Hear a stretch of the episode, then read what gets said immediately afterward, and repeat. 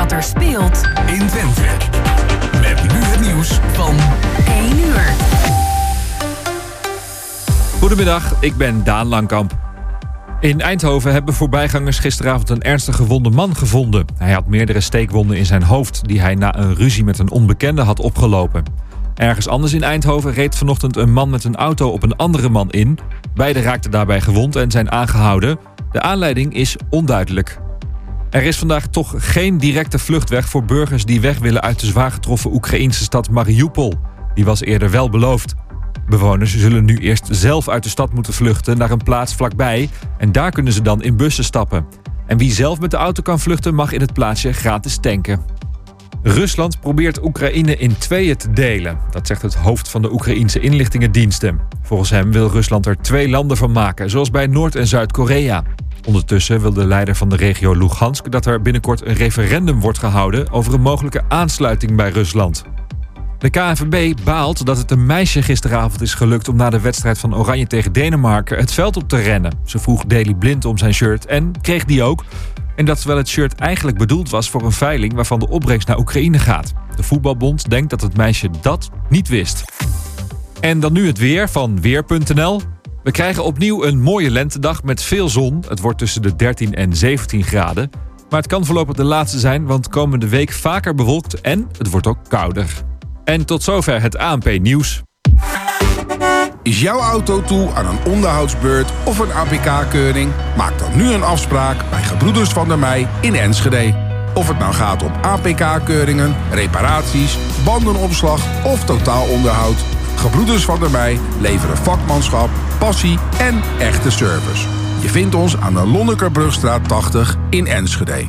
Mam, mama, ik moet plassen. We zijn bijna bij Willemse Toiletten. Daar kun je veilig naar een schoon toilet en je handen wassen. Willemsen Toiletten, het openbaar toilet in de binnenstad van Enschede. Voor een hygiënisch en plezierig bezoek vindt u in de klanderij. Lever na uw toiletbezoek de waardebon in bij een van de deelnemende winkeliers. Scan de QR-code of kijk op willemsentoiletten.nl. Ook ik rij op autobanden van Gebroeders van der Mei. Vind ons aan de Lonnekerbrugstraat 80 in Enschede.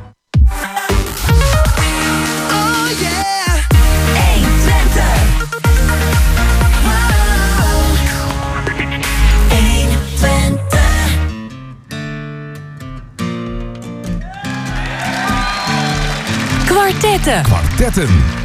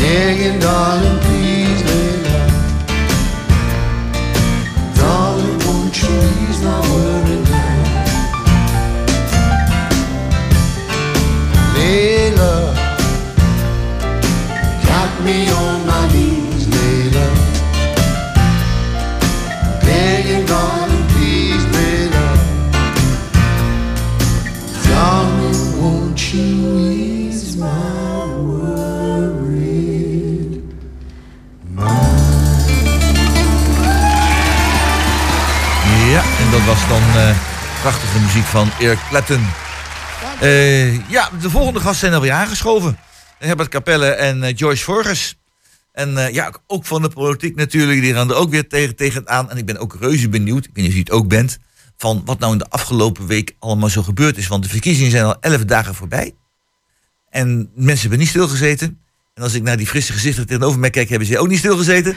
Dus ik ben reuze benieuwd wat daar in feite uitgekomen is. Maar even kijken. De gasten zijn dus Herbert Capelle en Jos Vorgers. Het uitnodigen van de gasten was weer gedaan door Jos Lazinski. Organisatie was in handen van Emiel Urban. En uw presentator, net, net, de presentator, net als het vorige uur, is eh Roland Vens. Dat ben ik dus.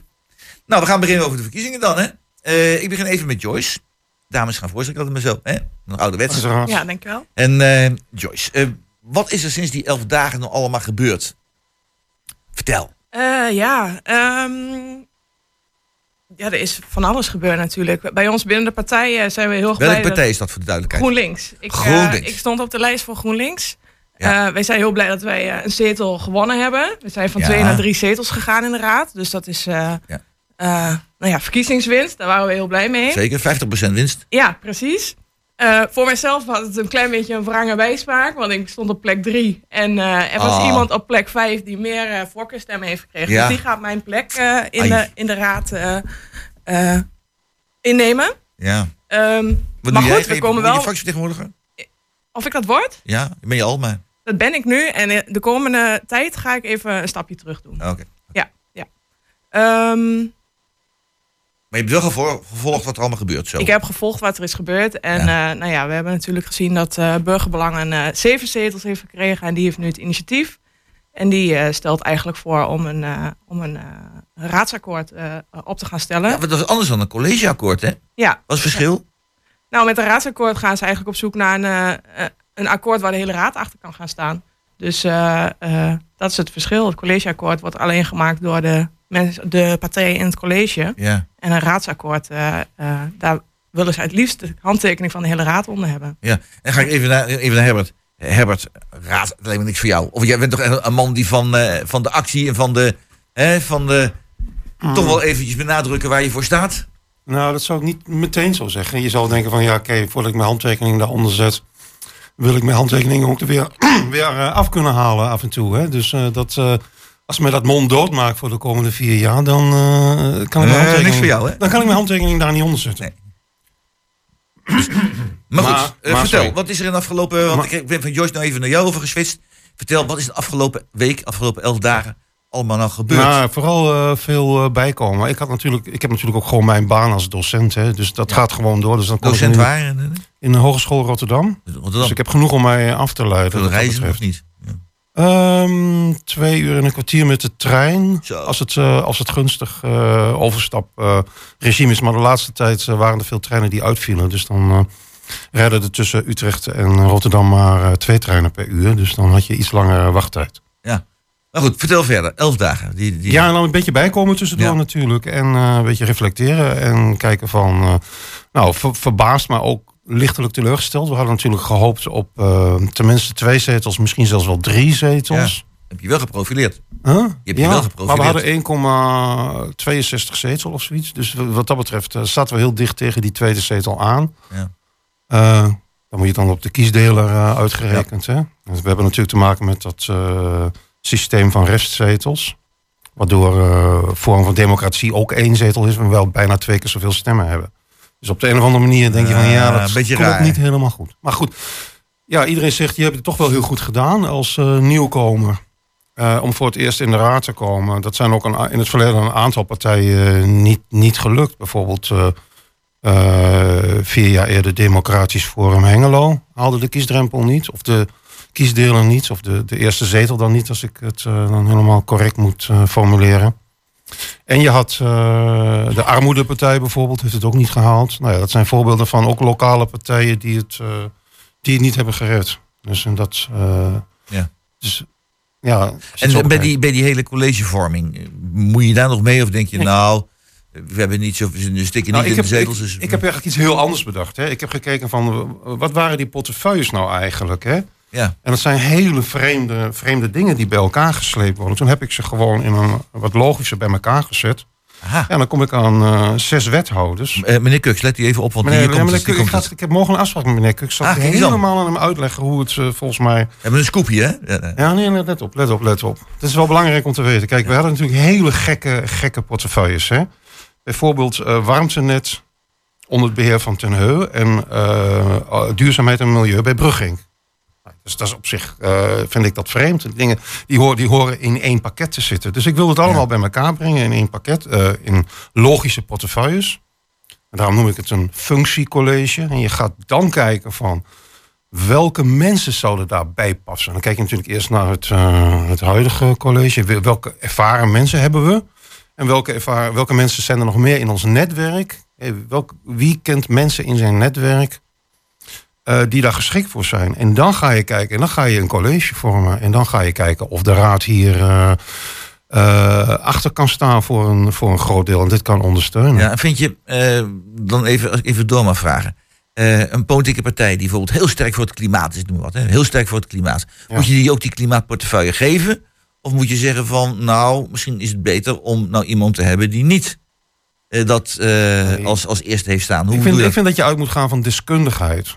En deskundigheid. Deskundigheid. En, ja, ik ga ervan altijd vanuit dat. eh, eh, dat, dat is, vereist een hele hoop technische kennis en een hele hoop eh, bestuurlijke kennis en wetenschappelijke kennis en, en allerlei soorten so- sociale kennis.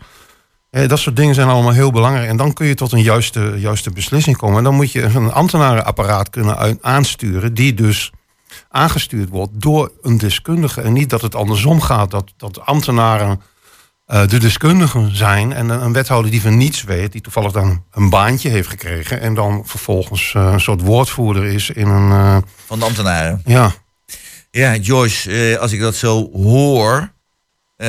een wethouder die ja, loopjongen is van de ambtenaren. En het vorige uur hadden we het er ook al over. Van Hengelo is meer een bureaucratie dan een democratie. Ja, dat heeft toch te maken met, als je, het ook gezegd, als je een krachtige wethouder bent, iemand met verstand van zaken en die weet hoe de treinen rijden, zo gezegd, letterlijk en figuurlijk. eh, die laat zich niet ringeloren door ambtenaren. Maar ja, eh, we hebben ook ambtenaren gehad die ontzettend hard gewerkt hebben. eh, Maar niet de talent of de kracht hadden om het te- voor elkaar. En de lieten zich ringeloren door de ambtenaren. Ik zie je even knikken. Heb ik Ja, gelijk? nou ja, hevig knippen. Ik denk dat het een combinatie is. Hè? Want ambtenaren zitten ook vaak niet voor niks op hun functie. Dat zijn ook mensen met ehm, een heleboel kennis en ervaring, juist in, de, in die portefeuille. Ehm, en daarom is het denk ik des te belangrijker dat je daar wethouders bij zoekt, die ook eh, genoeg kennis en kunde hebben voor in dat domein. Ehm, zodat je een goede samenwerking aan kunt gaan. Dat, is, dat vind je inderdaad dus belangrijk. Ja, ja. En dus eh, het zou goed zijn om bijvoorbeeld eh, iemand die zeg maar eh, belastingadviseur is, om die op financiën te laten zitten. En, en iemand die bij Staatsbosbeheer werkt, om die eh, klimaatdingen te laten regelen. Is dat goed? Ja, met dienverstanden dat eh, je ook te maken hebt met de samenleving. En we voor hele grote opgaven staan. Dus ik denk dat je als wethouder ook heel goed ehm, ervan doordrongen moet zijn dat je die samenleving en de inwoners mee moet nemen. Dus naast dat je vakinhoudelijke kennis moet hebben, moet je ook heel veel kennis hebben van hoe ga ik nu ervoor zorgen dat ehm, de plannen die we hebben voor de komende jaren, dat we dat samen gaan doen met de inwoners en de ambtenaren. Dus met andere woorden, hoe kun je de bevolking iets door de strot duwen? Nee, Eh, nee, nee, dat nee. is niet wat ik zeg. Oh, Nee, nee oh. dat is Eh, absoluut niet wat ik zeg. Want ik kan mij voorstellen, je hebt een bepaald plan, dat heb je technisch helemaal uitgewerkt. Het is helemaal volgens de landelijke regels, volgens de Europese regels. En volgens alle, als, bijvoorbeeld klimaat, ik net over gehad. Klimaat. Ja, je begint eigenlijk bij het einde. Maar eigenlijk moeten we eh, beginnen bij het begin. En dat, bijvoorbeeld het Marktplein vind ik daar een heel mooi voorbeeld van. Marktplein, oké, Marktplein dan. Ja. We gaan eh, eh, de, de randvoorwaarden creëren. En vervolgens gaan we het met de inwoners over hebben. Hoe gaan we binnen die randvoorwaarden ons Marktplein inrichten. Zodat iedereen eh, zich daar is dat thuis niet gebeurd dan? Dat, dat is toch de... Dat is nu gebeurd. Ja. Ja. En daar hebben dus 5000 mensen geloof ik aan meegewerkt. Aan het, aan het inrichten, althans adviezen gegeven van de 80.000. En nou is Nou, dat er... het over 5000 contactmomenten. Hè? Dat is iemand die... Oké, ik, ga, eh, ga even weer naar Herbert toe. Herbert. Want die zit, ik zit een beetje uit dat snapt hij wel. En, eh, mijn grootste probleem met het hele eh, proces was dat, ehm, dat het, ehm, de groep, eh, wie is nou eigenlijk een stakeholder in dit gebeuren? En voor mij waren de markt- is een stakeholder? stakeholder, ja. Een stakeholder is een belanghebbende. En een belanghebbende heeft iets te winnen en te verliezen. En de marktkooplui waren volgens mij een stakeholder. En die kwamen in de eerste ronde helemaal niet voor als eh, stakeholder. De wethouder was vooral bezig zijn eh, positie eh, met, met de, de contragroep Bos op het Plein eh, in balans te krijgen. En proberen de, dat, dat, dat te neutraliseren. En die heeft hij op de eerste rang laten zitten. En het is heel erg gestuurd richting deze uitkomst. En op zich vind ik het helemaal geen slechte uitkomst. Dus daar kan ik ook mee leven. Maar ik had er, ik, voor mij was het belangrijk dat er heel veel activiteit zou komen op, op dat plein. En Ja. eh, dat moet ik nog zien dat dat gaat gebeuren. Dus dat is de, wat de volgende kunnen college we, moet eh, waarmaken. straks even goed doorpraten, want het is wel met Van Dikhout zeg maar planken gegaan allemaal eh, op het einde. En eh dan ben Ja. misschien bij het, bij het volgende muziekje. En dat is, hey, Van Dikhout. Leuk. Oh. Eh, grapje. Eh, op de golven dansen wij.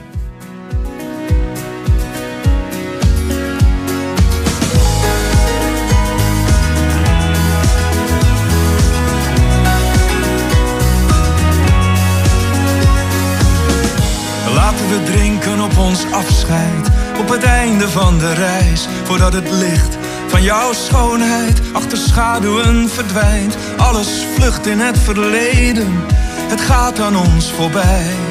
En wij staan in het heden en kunnen er niet bij.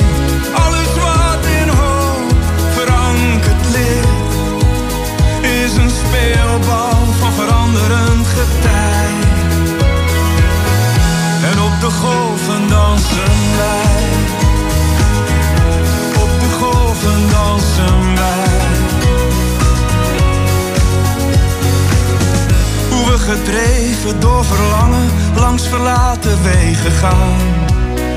Om aan het einde er weer alleen te staan. Eén ding staat vast, niets is zeker. Ons lot hangt van onwaarschijnlijk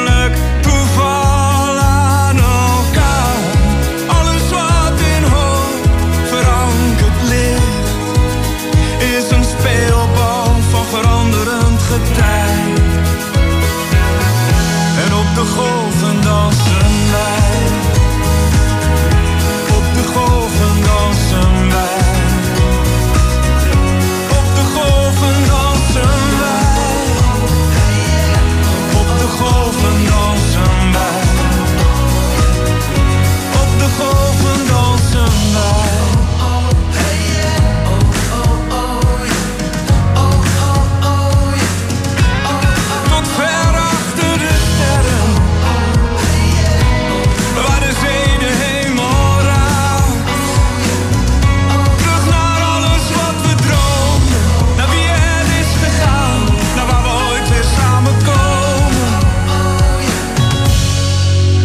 Wat in hoop verankerd ligt.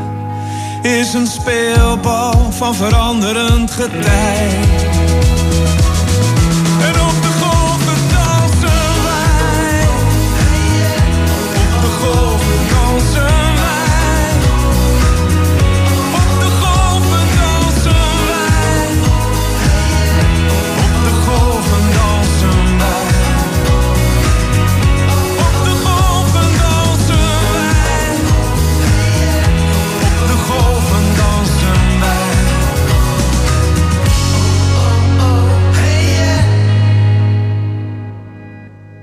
Oké, nou. Nou, we gaan, eh, we gaan weer verder.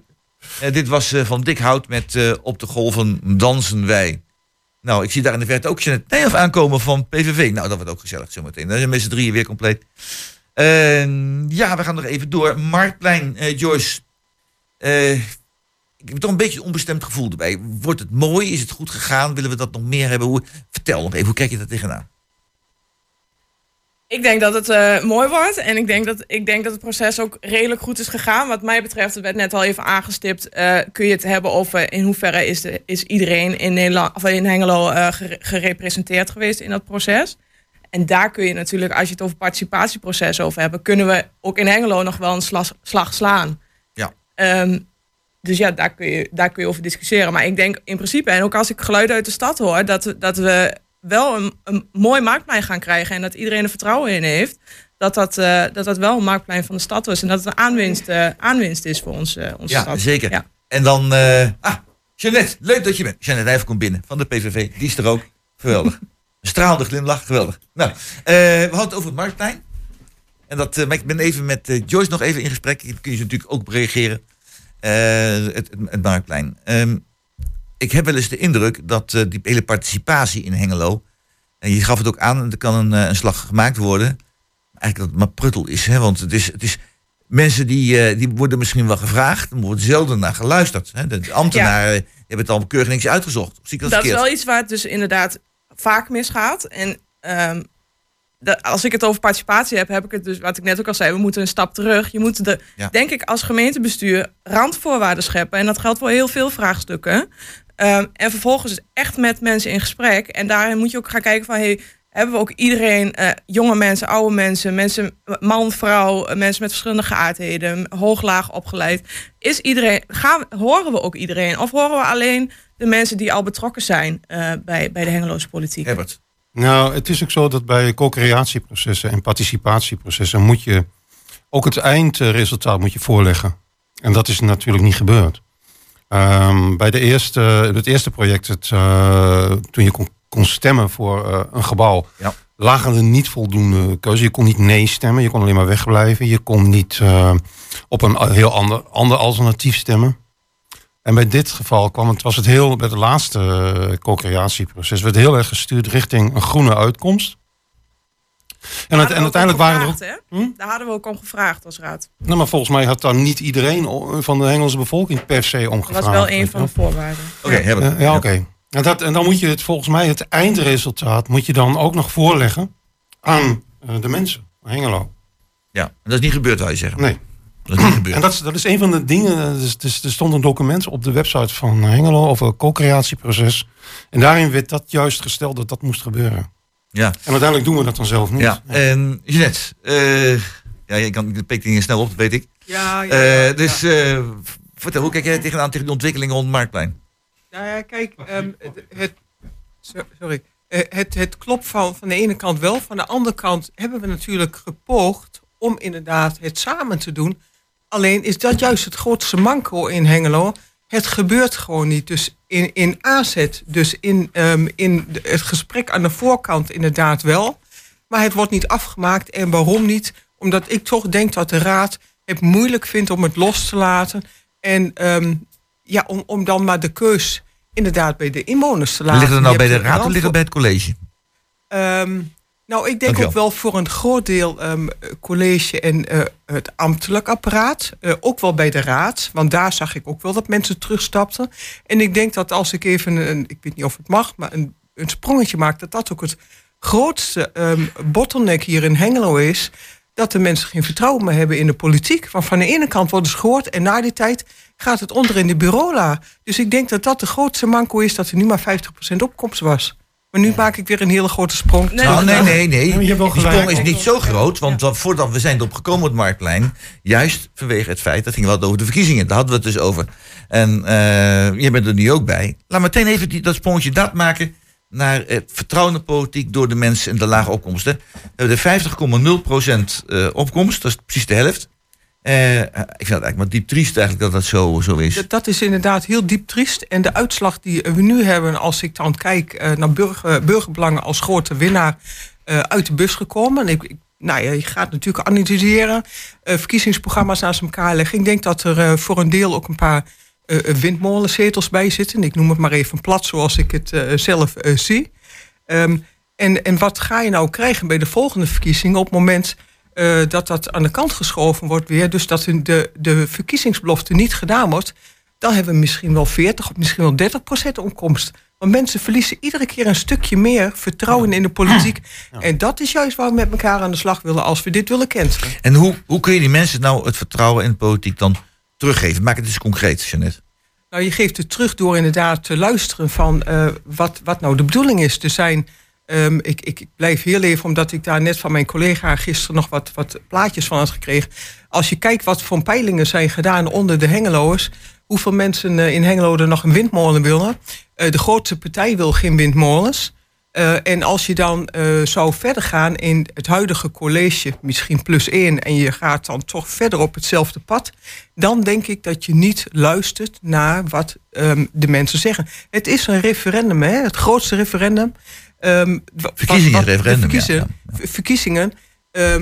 En ja, je kunt zeggen, oké, hij is niet bindend, dus we leggen hem naast. Nee, maar wat wil je dan? Wil je dan nog dat de mensen geïnteresseerd blijven in de politiek en gaan luisteren en over vier jaar weer gaan stemmen? Goed, eh, ik ga naar Joyce toe. Eh, Joyce, GroenLinks. Ik snijf nou eventjes, niet vanwege ik een hekel heb aan GroenLinks, in tegendeel hoor, prima clip. Maar eh, ik snijf eventjes, want volgens mij, GroenLinks die zegt van, je wacht eventjes, die windmolens zijn echt broodnodig. En al is een meerderheid van de bevolking er tegen, ze moeten er toch komen. Of Nou, dan heeft u het niet goed gelezen. Ons programma niet helemaal Ja, ik dacht jou uit, dat voel je wel. Ja. nee, nou ja, weet je, als we het over vertrouwen hebben, ik denk dat je krijgt pas vertrouwen als je het geeft. En Ja. nou ja, dit is ook e- de energietransitie. Volgens mij zijn we het wel bijna allemaal over eens dat dat iets is waar we de komende jaren gewoon mee aan de slag moeten. Dat betekent dat je moet gaan kijken hoe gaan we dat dan doen? Want we hebben gigantische opschaven en nog steeds blijft ehm, de energievraag blijft groeien in Nederland. De, de zware energie, of eh, de zware industrie, maar ook eh, de huishoudens die steeds meer slimme apparaten hebben. eh, de energievraag blijft groeien. Dat betekent dat we toch iets moeten. We willen niet afhankelijk zijn van Russisch gas. Het, het raakt überhaupt gewoon op. Dus eh, of we er nu, nu iets aan gaan doen. eh, als we dat niet doen, dan moeten we er over 20 jaar of misschien 30 jaar iets aan doen. Want dan is het gewoon op. Ehm, dus we zullen iets moeten. En dat zul je samen met inwoners moeten doen. En wij hebben inderdaad gezegd van ja, wij denken dat we met alleen zon eh, er niet komen. En we denken ook dat de urgentie heel groot is. En dat betekent dat we er bijna niet aan kunnen ontkomen dat we windmolens moeten gaan plaatsen. Ook in Hengelo. Ook in Hengelo, en niet Ja. op zee alleen. Niet per se alleen in Hengelo. Nee. Nee, maar op, ik zou zeggen van en, eh, op, op zee. Hè? Dus eh, kijk, hier, Ja, we hebben, hier zitten wij met eh, 510 mensen op een vierkante kilometer, geloof ik, in Nederland. Hè, dat is, we behoren daarmee tot eh, van alle ontwikkelde landen tot het meest druk bevolkte land ter wereld. Eh, dus eh, we hebben er geen ruimte voor, voor dit soort dingen. Eh, moet niet allemaal gewoon op zee gezet worden dan? Is niet voldoende. Is niet voldoende. Nee. Nee. Was maar zo'n feest. En dus ruimte is dat in de Waddenzee? Ja. Woont geen mens? Nee, nou ja, geen mensen. Nee, maar er woont wel, is wel een beschermd eh, natuurgebied. Ja, Eh, maar de, de mensen hebben daar geen last van. Nou, weet ik niet. Ik heb er heel veel last van als, als eh, alle natuur kapot gemaakt wordt. Ja, nee, oh, oh, oké, oké, oké. Ja, dat is het. En ik zie Herbert glimlachen. Hoe kijk jij er Dat is tegenaan? natuurlijk een bekende discussie dit. Hè? Ja. Ja, en ik wil het even uitspreken, want hier, hier voel je dus, hier voel je dus de contrasten in hoe de, eh, de maatschappijvisie, hoe er naar gekeken wordt naar dingen. Ja, nou iedereen is denk ik wel eens over dat die oplossing moet komen. Maar we, we hebben natuurlijk nu wel een probleem met als er dus een traditioneel co- eh, coalitieakkoord moet komen, dan, eh, en dan heb je burgerbelangen die dan eigenlijk met bepaalde partijen niet in een college zou kunnen gaan zitten. En waardoor het heel lastig is om een meerderheid te krijgen. Dus, dus er, zal een, er zullen partijen moeten zijn die zware hun verkiezingsbeloftes moeten berekenen, zullen ze mee willen regeren. Dus als ik het concreet maak, eh Burgerbelang is de grootste partij met zeven zetels. Zie, je dat al, ja, zie je dat al samen met D66 dan? Ja, Dat- nou, ik, ik ga daar ik even op doorparafraseren. Dus, dus die grootste partij, die heeft het initiatief genomen. Die heeft meneer Kuks eh, gevraagd om wat de dingen te doen. En dan moet dan een raadsprogramma komen. Niet alleen een coalitie, maar een raadsprogramma komen. En dan hebben we dingen als de windmolens, waarvan zeer waarschijnlijk, althans zoals ik het uit de krant ook begrepen heb, meer dan de helft van de bevolking zegt van nee, dat moeten we niet doen in Hengelo. Eh, dat, dat loopt het toch helemaal spraak, dan gaat het toch fout? Dan krijg je een soort, eh, net als de landelijke eh, coalitievorming die eh, bijna een jaar duurt. Of niet? Of zie ik dat verkeerd, Herbert? Nou ja, daarom eh, is, is mijn plan misschien een oplossing. Hè? Dus eh, dat je echt uitgaat van eh, een functiecollege en niet, niet probeert met partijen tot een. je, moet, je moet in ieder geval komen tot een programma. En ja, de, een compromis zou kunnen zijn, of in ieder geval, dat is volgens mij wat sowieso moet gebeuren: geen mega windmolens in Hengelo. En misschien andere oplossingen die, waar iedereen mee kan leven. Dus, dus- maar is het, moet je altijd, moet je al- altijd, als een meerderheid van de bevolking er tegen is en je weet het, moet je het dan niet doen? Moet je zeggen van nee, het is goed voor de bevolking, moeten de mensen opvoeden. En we hebben het afvalbeleid ook gezien, gaan de mensen opvoeden. Eh, zodat ze dan uiteindelijk zeggen van ja, het achteraf gezien, het was toch wel nodig. En het college en de raad heeft het goed gezien. Of, of eh, is dat niet de goede insteek? Nou, dat vind ik heel riskant. Als dingen er op die manier doordrukken. Ja, dat vind ik... eh, Dat vind je, vind je niet. Nee. Jeannette. Eh, dat ben ik met, eh, met Herbert eens. En, en vooral ehm, als je ook kijkt ook van de eigen mensen. Je kunt zeggen van ja, nee, maar mensen zeggen allemaal van not in my backyard. Maar kijk naar de, de gezondheidsrisico's. de, de kleine ruimte die Hengelo heeft. Maar ook de leefbaarheid. En als ik dan eh, de, de vorige wethouder hoor van nee, maar als het ten koste van de gezondheid gaat. dan doen we dat niet, maar toch inderdaad gewoon doordenderen. Dus ik heb er absoluut geen vertrouwen in dat met het afgelopen college eh, dat we een, een kentering kunnen maken en dat er inderdaad geluisterd wordt ehm, eh, naar, eh, naar de inwoners. En dan denk ik van, maar ja, GroenLinks die vindt toch ook de gezondheid en de leefbaarheid belangrijk. En de natuur, zeg je net, vind je ook belangrijk. En als ik dan naar Twikkel kijk, daar, eh, ik weet niet of je daar, dat is, dat schitterend, dat stukje.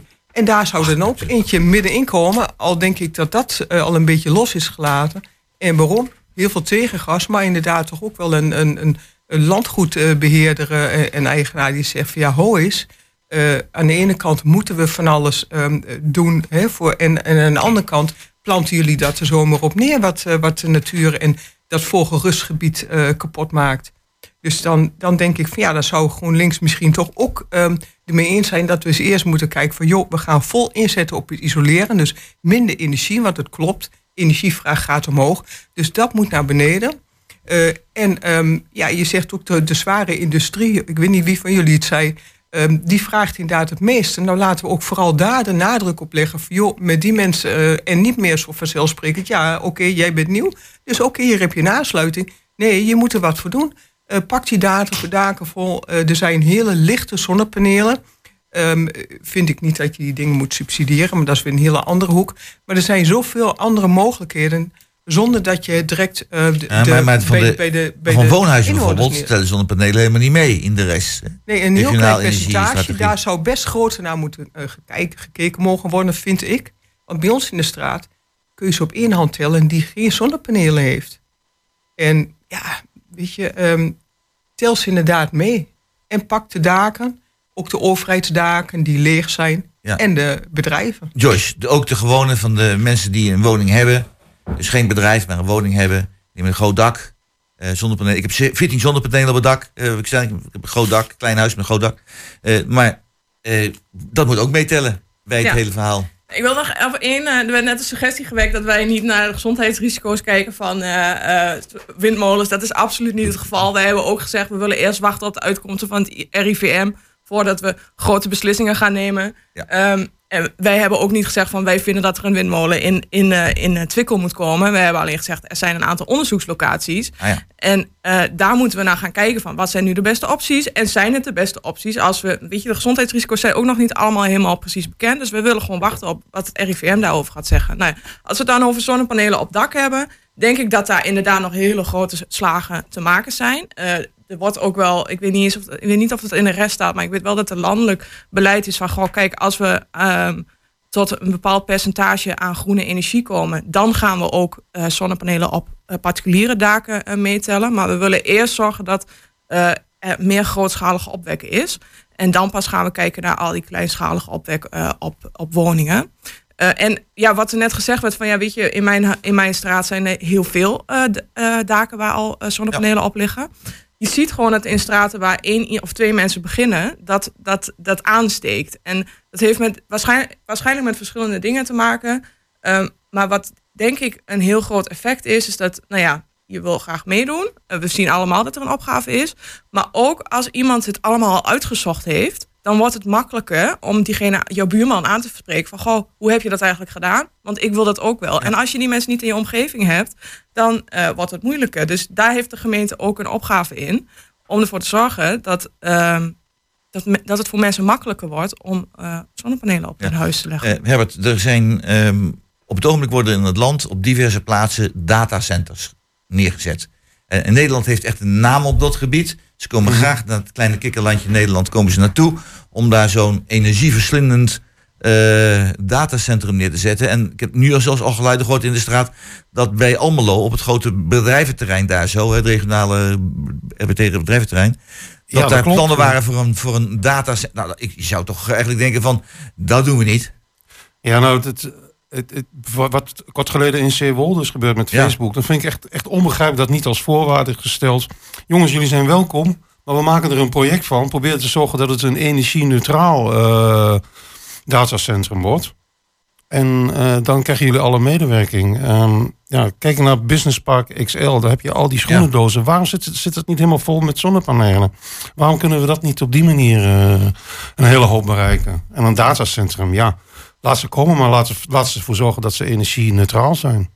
Maar is dat wel mogelijk? Want die zijn zo energieverslindend. Dat, dat kun je je namelijk voorstellen. En die van Zeewolde heb ik begrepen. In ieder geval dat het evenveel energie opslurpt als de hele stad Amsterdam. Ja, ja onbegrijpelijk hè? Ja, dan zou je Oh. denken, eh, een ramp. Dat, dan mogen we toch een Hengelo toch niet krijgen. Dat ze een datacentrum krijgen die evenveel energie slurpt als bijvoorbeeld Hengelo. Hebben we nog heel wat windmolens nodig? En, dan, en dat is dan is maar het een tiende deel van Zeewolde. Ja. Dus dat, het is nog, Jeannette, ik word er helemaal niet goed van als ik het allemaal zo hoor. Zegt, jongen, jongen. En, en dat, dat is inderdaad ook gelijk het grootste risico. Dat hoor ik ook inderdaad van de gedeputeerden in, in, in Zwolle. En ik hoor ook de signalen uit Den Haag.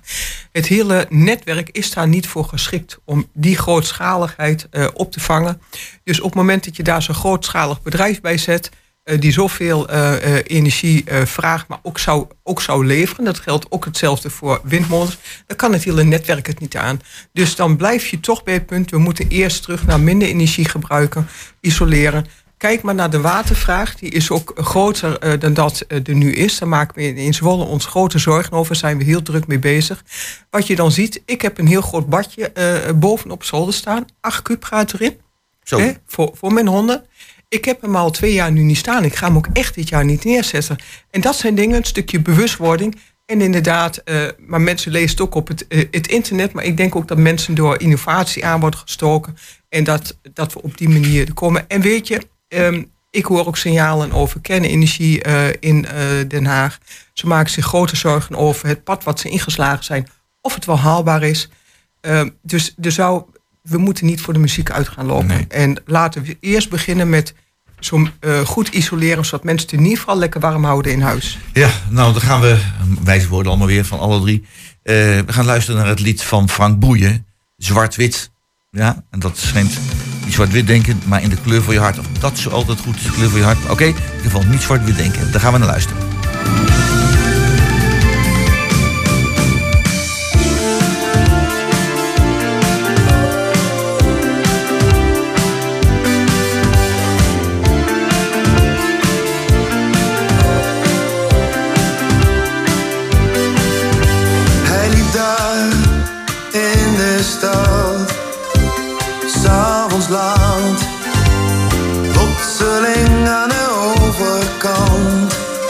Zag hij ze staan. Iemand riep,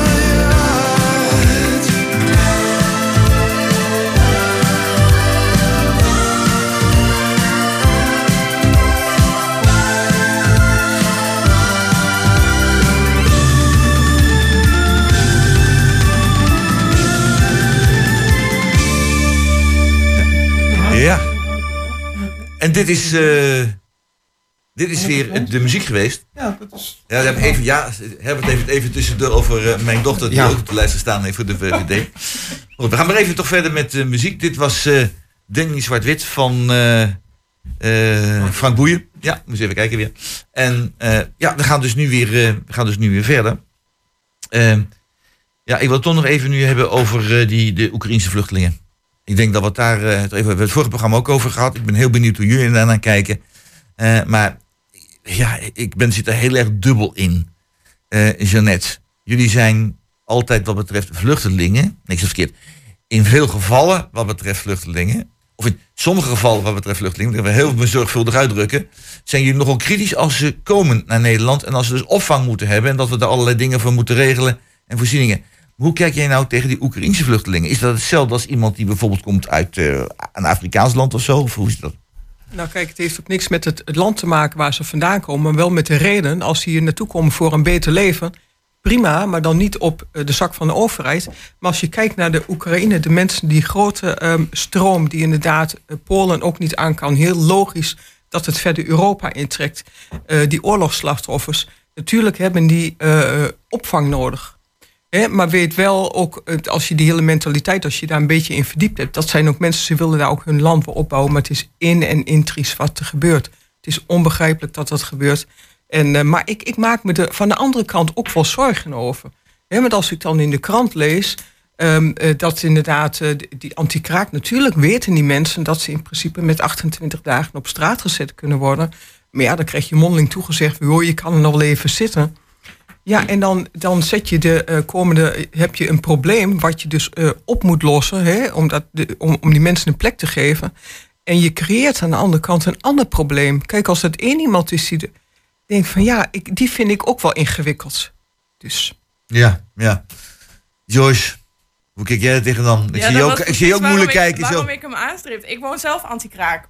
Wordt zelf anti-kraak? Ehm, ja, oh jee, en ja. nu? En nu? Ik, ben je eh, dakloos? ik heb nog niks gehoord. Dus eh, ik woon in een oud voormalig schoolgebouw. Dus ik vermoed dat ze daar. Dat is geen zelfstandige woonruimte. Ah, Wij hebben één douche voor twee bewoners. Kijk, en als ze in al die klaslokalen een gezin gaan zetten, dan heb je tien gezinnen die allemaal met één douche moeten doen. Dus ik verwacht niet dat, eh, dat, dat ik er binnen 28 dagen uit moet.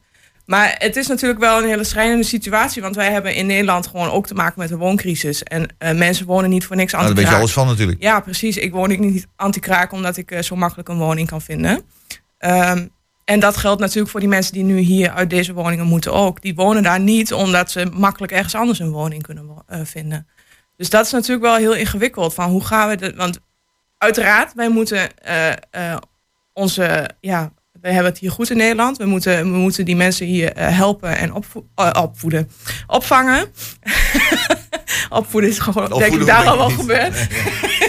Ja. Maar ehm, ja, we moeten wel gaan kijken hoe kunnen we dat op een goede manier doen. Want die mensen zitten hier waarschijnlijk niet voor twee weken. Dus je moet wel eh, ja, zorgen dat je opvanglocaties krijgt waar mensen voor langere tijd eh, op een goede manier kunnen verblijven. Zonder dat we daarmee eh ons eigen woningzoekenden verdringen. Ja, en, en, en wat nu? Chipje Cru, hoe, hoe, wat, eh, wat, wat gaat er nu gebeuren? Want er worden nu in feite, we hebben twee groepen voor één plek eigenlijk. En eh, hoe lossen we dat op? Wat moet er gebeuren? Ik denk tegelijkertijd, wij hebben in Engelo ook nog heel veel kantoorpanden die leeg staan. Volgens mij kunnen we die binnen hele korte te- termijn eh, omvormen tot woonruimtes voor eh, mensen die dat nodig Zoals hebben. kantoorpand, of wat, wat, wat noemen ze wat- een kantoorpand, waar, waar dat zou kunnen? Zoals het voormalig stadskantoor. Stadskantoor. Zoals, eh, de, de, de dames heet het geloof ik hier in het centrum. Die al heel lang leeg staan. Ehm, nou ja, zo zijn er denk ik nog wel meer eh, kantoorpanden te noemen die... Ja. eh, die eh, Ik ga even naar Herbert. Herbert, ik zag jou even Ja, een signaal maken. dat, de- langs de spoorstraat, die, eh, het oude voormalig belastingkantoor en Ja. UWV-kantoren bijvoorbeeld. Maar ook de stadskantoor aan de Hazenweg. Ja, kijk, die, die woningen die in de nijverheid, die tijdelijk, dat is gewoon tijdelijke verhuur, hè, de anti-kraak. Ik ben zelf ook, mijn woning is ook een tijd anti-kraak geweest. En eh, je, je, er, zijn, er is een groep die tussen wal en schip valt. En die wonen daar. Dat zijn, st- meestal zijn dat studenten die daar nu wonen. Ja, het, is, het zet geen zoden aan de dijk om die daar weg te halen. Je moet het, eh, bovendien zijn er veel meer Oekraïense gezinnen. En, en het is veel handiger, denk ik, om zo'n stadskantoor daarvoor eh, in te richten. Ja, maar nu zijn er Herbert eh, wettelijke zijn- eisen aan Ja, er zijn geen douches en zo. Maar die, die kan je allemaal redelijk snel, snel aanleggen, volgens mij. Dus eh, Eh, ja, dat Ja? moet allemaal. Ja. dat Sowieso moet dat pand volgens mij eh, verbouwd worden. Was dat al een idee om dat verbouw, te verbouwen tot woningen? Ja, dat is een jarenlang project en nou moet binnen een paar dagen, een paar weken geregeld Ja, oké, dat klopt. Maar eh, echt, eh, doe het. hoe heet het? De kleine douches, die kan je zo maken. Dus die, dat, dat zijn bepaalde. Ja, daar heb je dus wel vaklieden voor nodig. Nee, dat zijn noodvoorzieningen voor. Dat Die kan je aanleggen, ja. Dus, en- dus er geen, en kijk, zijn zijn zijn er dat. niet meer over in Nederland. Als je nu, als je nu je badkamer wil laten verbouwen, dan zeg je kom in november maar een keer terug. Ja, nee, maar dat is niet. Dit zijn, eh, die, die, die zijn kant en klaar. Die kun je zo eh, installeren. Je hoeft eigenlijk alleen maar de afvoer en het water te regelen. Oké. Ja. Ja. Maar, maar dan is het toch noodbreekwet. Toen er in één keer 100 eh, vluchtelingen gehuisvest moet worden. Toen kon het ook binnen een aantal uren. Dus noodbreekwet. Dus hè, dan, ehm, dan, dan moet dat maar eventjes buiten de regeltjes. En anders maakt Den Haag maar een noodwet.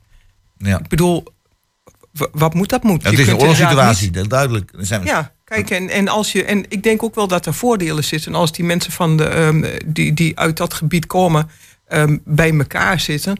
Ehm, ja, ze hebben hetzelfde meegemaakt. En ze hebben daar ook in, in het verwerkingsproces. Dus ik denk dat daar ook wel wat, wat voordelen eh, aan zitten.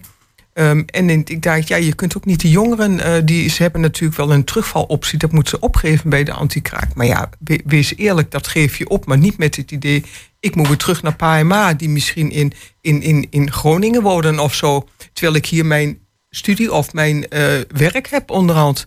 Dus is het zo realistisch om te verwachten dat die mensen allemaal wel terug kunnen naar die terugvaloptie?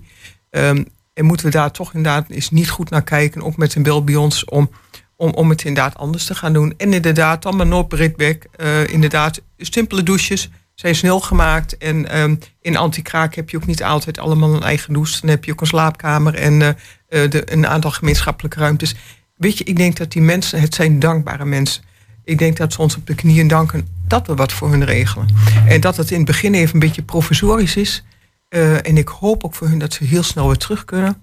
Dat denk ik dat ze heel erg graag voor Het lief is, een, het nemen. is een heel ander slag mensen natuurlijk dan die Marokkanen die puur voor geluk hier komen en dan eh, eh, profiteren van ons sociaal stelsel en dan de boel op stel te nou ja, zetten door allerlei dingen die niet goed zijn. daar, daar krijg je gewoon ook commentaar van dat het huis niet goed genoeg is wat ze aangeboden krijgen. En dat, nou, ik, wat ik van de mensen uit de Oekraïne ken, kan ik me dat daar echt niet voorstellen. En het is ook, het is, ja, het is wel een, een, een ja, toch wel een, een andere, misschien wel iets meer onze ehm, cultuur. Nou, ik heb wel heel veel moeite met het onderscheid wat hier nu gemaakt wordt. Ehm, ik zal naar jou te kijken, ik ben ja. het opzet natuurlijk. Ja, nou, ja, nou ja, dat snap ik. Maar ehm, ik denk dat we het ook niet over Marokkanen hebben. En Dat, dat zijn mensen die als gastarbeider hier zijn gekomen. Eh, ik denk dat we het hebben over nou ja, mensen van, met, met, van een andere huidskleur en met een andere geloofsovertuiging. En dat we daar in één keer heel veel moeite mee hebben. Ja, dat, daar heb ik heel veel moeite mee. Ehm, die mensen komen hier niet voor niets. Ik, ik, ik, als je. ehm, je kunt je misschien voorstellen dat als je zelf, je woont zelf nu in Nederland, eh, je hebt hier je leven opgebouwd, je bent hier opgegroeid, eh, alle mensen, ja, jouw sociale omgeving is hier. Ehm, en als er dan oorlog uitbreekt, of als jij geen werk kunt vinden, vaak eh, doordat ehm, ehm, ja, die landen ja, soms kapot gemaakt zijn, of doordat er corruptie is, dan is dat geen makkelijke beslissing om naar een ander land te gaan, om daar nou ja, zoals sommige mensen, jouw geluk te zoeken. Eh, ik heb er heel veel moeite mee. Nou ja, dat, dat deze tegenstelling Prima, wordt. ik maak je, deze- me- deze ik kan me voorstellen dat als jij... Weet je, wij wonen nu in Nederland in een veilig land... maar als hier morgen de pleuris uitbreekt... ja, dan weet ik ook niet wat ik zou doen. Dan ben ik heel erg blij als er een ander land is misschien... wat mij op wil vangen. En eh, dat er dan niet gekeken wordt naar mijn huidskleur... of naar mijn geloofsovertuiging. Maar Ja, volgens mij wordt er niet gekeken eh, echt naar de huidskleur. Maar is het zo dat deze oorlog ons echt raakt? Omdat het in Wij zijn ook in het oorlog voelt- eigenlijk. Ja, het voelt voor ons dat wij... eh, Ja. Dat is heel erg dicht bij onze deur. Dit is, dit is Europa. Dit doet ons denken aan de Tweede Wereldoorlog. Daar heeft dat mee te maken. En in het Midden-Oosten zijn we gewend... daar zijn altijd oorlogen. Dus daar willen wij eigenlijk eh, liever niet, niet zien. En, eh, Maar dat er is nu ook een oorlog in, in Jemen aan de gang... waar wij nauwelijks eh, iets van af weten. Weet je wel? En, en ja, dat, dat raakt ons gewoon niet. Omdat we dat... eh, ja, dat klopt dat we daar onze ogen ook deels voor sluiten natuurlijk. Ja, snap ik. Laatste woord voor jou, en dan stap ik hier Ja, ik, ik wil dat toch nog wel even corrigeren. Nou is het net of wij het tegen alle mensen met een huidskleur eh, zijn. Heeft ze niet genoemd, en- huidskleur en- heeft ze niet genoemd. Ehm, die heeft ze wel genoemd. Ja, maar Ehm, jij niet, Janet. Ik, ik inderdaad niet. En ook niet een, een Marokkaan. Het gaat ons... Kijk, mensen die hier komen en gewoon participeren... ehm, daar hebben wij absoluut helemaal geen eh, moeite mee. Maar als mensen inderdaad eh, alleen maar voor ons sociale stelsel... wat al ontiegelijk onder druk staat, eh, profiteert... dan denk ik van ja, dat vind ik wat minder. Maar mensen die gewoon het werk... en die inderdaad zijn een hele grote groep gastarbeiders... die destijds toen hier eh, te weinig handjes waren... hier aan de, aan de bak zijn gegaan en die zijn, zijn gebleven. Maar dat zijn ook wel de mensen die beetje ook voor Nederlands... ik bedoel, daar kan ik gewoon mee praten. Hè, die verstaan mij en ehm, ik bedoel, ja... Goed, ik denk dat hier eh, eh, wat verschil in, eh, in, in mening blijft. Maar ik wou het toch even accentueren, omdat ja, voor de helderheid van hoe er over gedacht zou kunnen worden door verschillende mensen, ik zou het noemen. Nou, dat brengt ons bij het volgende muziekje. En het volgende muziekje is Als jij maar bij me bent, ah, dat klinkt dat goed, van Mo.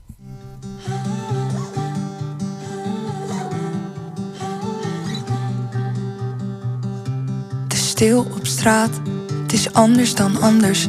Want heb je geen reden, dan mag je daar niet. En de kans die bestaat, dat alles verandert. Want oh, deze maanden, die gaven ons niet. Ook maar enige hoop, ook maar enige zekerheid. Van verbetering of iets. Maar waar ik als persoon de weg niet ben kwijtgeraakt. Het oude achterliet. Ik wilde elke dag iets anders. Elke dag een avontuur. Ik wilde elke dag weer feesten. Geheven glas elk ieder uur. Maar nu zit ik te bekijken. Te beseffen hoe het bent. Hoe juist zo fijn kan zijn met weinig. Als jij maar bij me bent. Het ochtendlicht is anders dan anders. Het is vroeg in de morgen, maar het witte weerkaatst. Het is lang geleden, dus gelijk ben ik wakker. Een storm op komst, dus nog steeds stil op straat. Het is warm in ons huis en zo kijk ik naar buiten. Zo uit het raam die mij vertelt dat ik het goed heb gedaan. Dat we hier moeten blijven. Ik wilde elke dag iets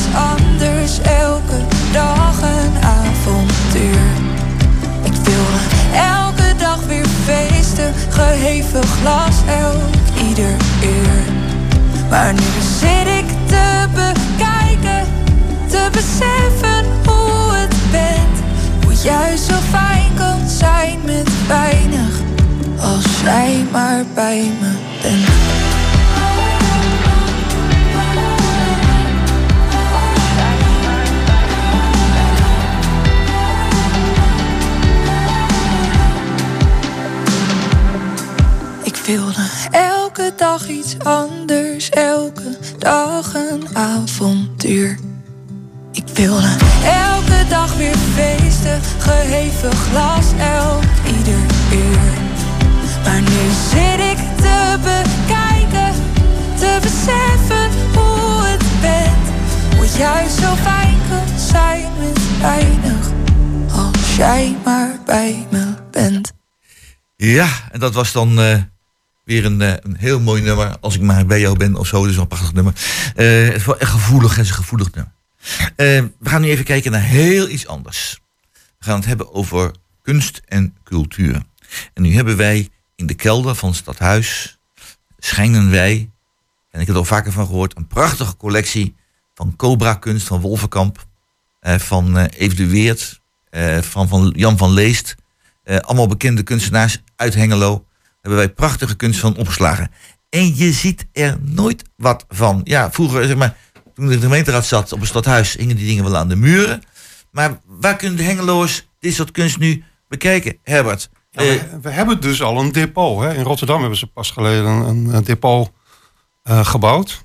Van het Boymans van Beuningen Museum. Ja, een heel mooi ding, Heel mooi ding. Heel, ik, ik kijk er vrijwel wekelijks een paar dagen op uit, op dat gebouw. En, eh, ik ben nog niet binnen geweest door Oh, het ja. corona gebeuren. Museumkaart eh, heb ik nog steeds verlengd. Jaren, twee jaar lang gratis erbij, maar eh, nog weinig gebruik van gemaakt. Ehm, maar we hebben dus in Hengelo al een depot. is nou nog een museum. Ja, een museum. En eh, hoe lossen we het op, Herbert? Nou, als we hebben als stook- wethouder die stookfabriek, je kent het plan wel, hè? Want er moet echt een topmuseum komen in. Sorry, Jeannette, er moet echt een topmuseum komen in, om Hengelo cultureel op de kaart te zetten. Zodat dit ook een stad is Vind die, jij, eh, waar ja. mensen naartoe willen. Dat is mijn bedoeling, een beetje als de Guggenheim Museum in Bilbao. Ik weet niet of jullie wel eens in Bilbao Ja, geweest ja, zijn. Dat is zeker. hele- hele- Normaal ja. kom je nooit in Bilbao, Ah, maar, nee, bij wat dat Guggenheim lelijke Museum wel. havenstad, Bilbao. Maar daar is het Guggenheim Museum gekomen. Prachtig. Groot succes, prachtig museum. Ja, nou, we gaan een, eh Jeannette, een, een Guggenheim museum à la Bilbao gaan wij bouwen in Hengelo met, eh, ja, door een, een beroemde architect gaan we ervoor vragen. Je, het, is doen. ook een misvatting dat, eh, dat ik helemaal niet van musea hou. Dat is ook niet het geval. Ehm, alleen ehm, het hele subsidiekaartje wat er aanhangt, dat is wel iets wat, eh, wat, eh, wat wij ehm, niet vinden, dat niet, niet goed vinden, dat er zoveel ehm, daar naartoe gaat. Wij vinden dat moet de, de, je eigen broek op zouden. Ik ga even een vergelijk trekken die eigenlijk niet goed is, maar ik kom zo niet op een ander. Kijk, als je vindt dat er een, een sportschool bij moet komen, dat is geen goed vergelijk, ik weet het, maar even als voorbeeld. Ehm, en ehm, ja, dan is daar eh, wel een, een, iemand die daarvoor opstaat die dat gaat doen. Maar die gaat ook niet bij de gemeente, wordt het ook niet volledig gesubsidieerd. Eh, dat is dan ook iets wat een bedrijf eh, daarin investeert. En zo zou een, een, een, een overkoepelende organisatie dat kunnen doen. En dat daar dan de kunstenaars uit Hengelo in kunnen participeren, moeten betalen voor. Ik heb ook jaren heb ik een, eh, een maatschap eh, gerund. En met elkaar eh, runnen we ook de toko. Ja. Dus dan werd iedere maand werd er gewoon ietsjes gelapt. En we moesten daar onze eigen broek op houden. Maar wat heeft dat met een topmuseum te maken? Want je hebt het nu over Hengeloze kunstenaars. Ik had het niet over... Dus als, het is echt alsof je een bibliotheek opricht voor, voor lokale schrijvers. Dat is niet mijn bedoeling. Wat Nee, bedoel je dan wel, Herbert? Eh, die wil Gewoon echt een museum zoals het, het eh, ook in andere steden... Het Guggenheim Museum is niet voor eh, lokale kunstenaars bedoeld. Ja, en, en dan moet er uit de gemeentekas komen. nou ja, uit de gemeentekas niet. Dat is eh, eh, gedeeltelijk misschien een kleine bijdrage uit de gemeentekas. Maar dat moet wat is vooral klein? Een paar miljoen? Of, ehm, miljoenen rijksbijdragers, allerlei eh sponsoren. Ja, maar dat, dat, dat krijgen we niet. Nou, dat, dat zeg ik niet, dat we dat niet kunnen Als je kijkt wat voor opgaven we hebben, Herbert, dan vind ik echt... Kijk, en ik, ik begrijp dat er zoveel kunst Ja, staat. ik weet dat jouw partij dat linkse hobby's vindt, maar hiermee kan je, het, kan je Hengelo op de kaart zetten. Daar gaat het, eh, daar gaat het om. Ja. Nou, we moeten helaas het nu afsluiten, het, het programma. Ja, ik was lekker bezig met, met dit ding, maar ik moet afsluiten. Hier waren aanwezig Herbert Capelle, Jeannette Nijhoff en Joyce Vorgers. Jos Kaczynski heeft de gast uitgenodigd. Organisatie was Emiel Neurban en uw presentator was Roland Vens. Ik wens u een hele fijne zondag. Luister de volgende keer weer naar kwartetten met Radio Hengelo. Het begint om 1 uur volgende week. Dus, en dan eh, wees eraan toestaan gekluisterd, want het wordt weer heel spannend.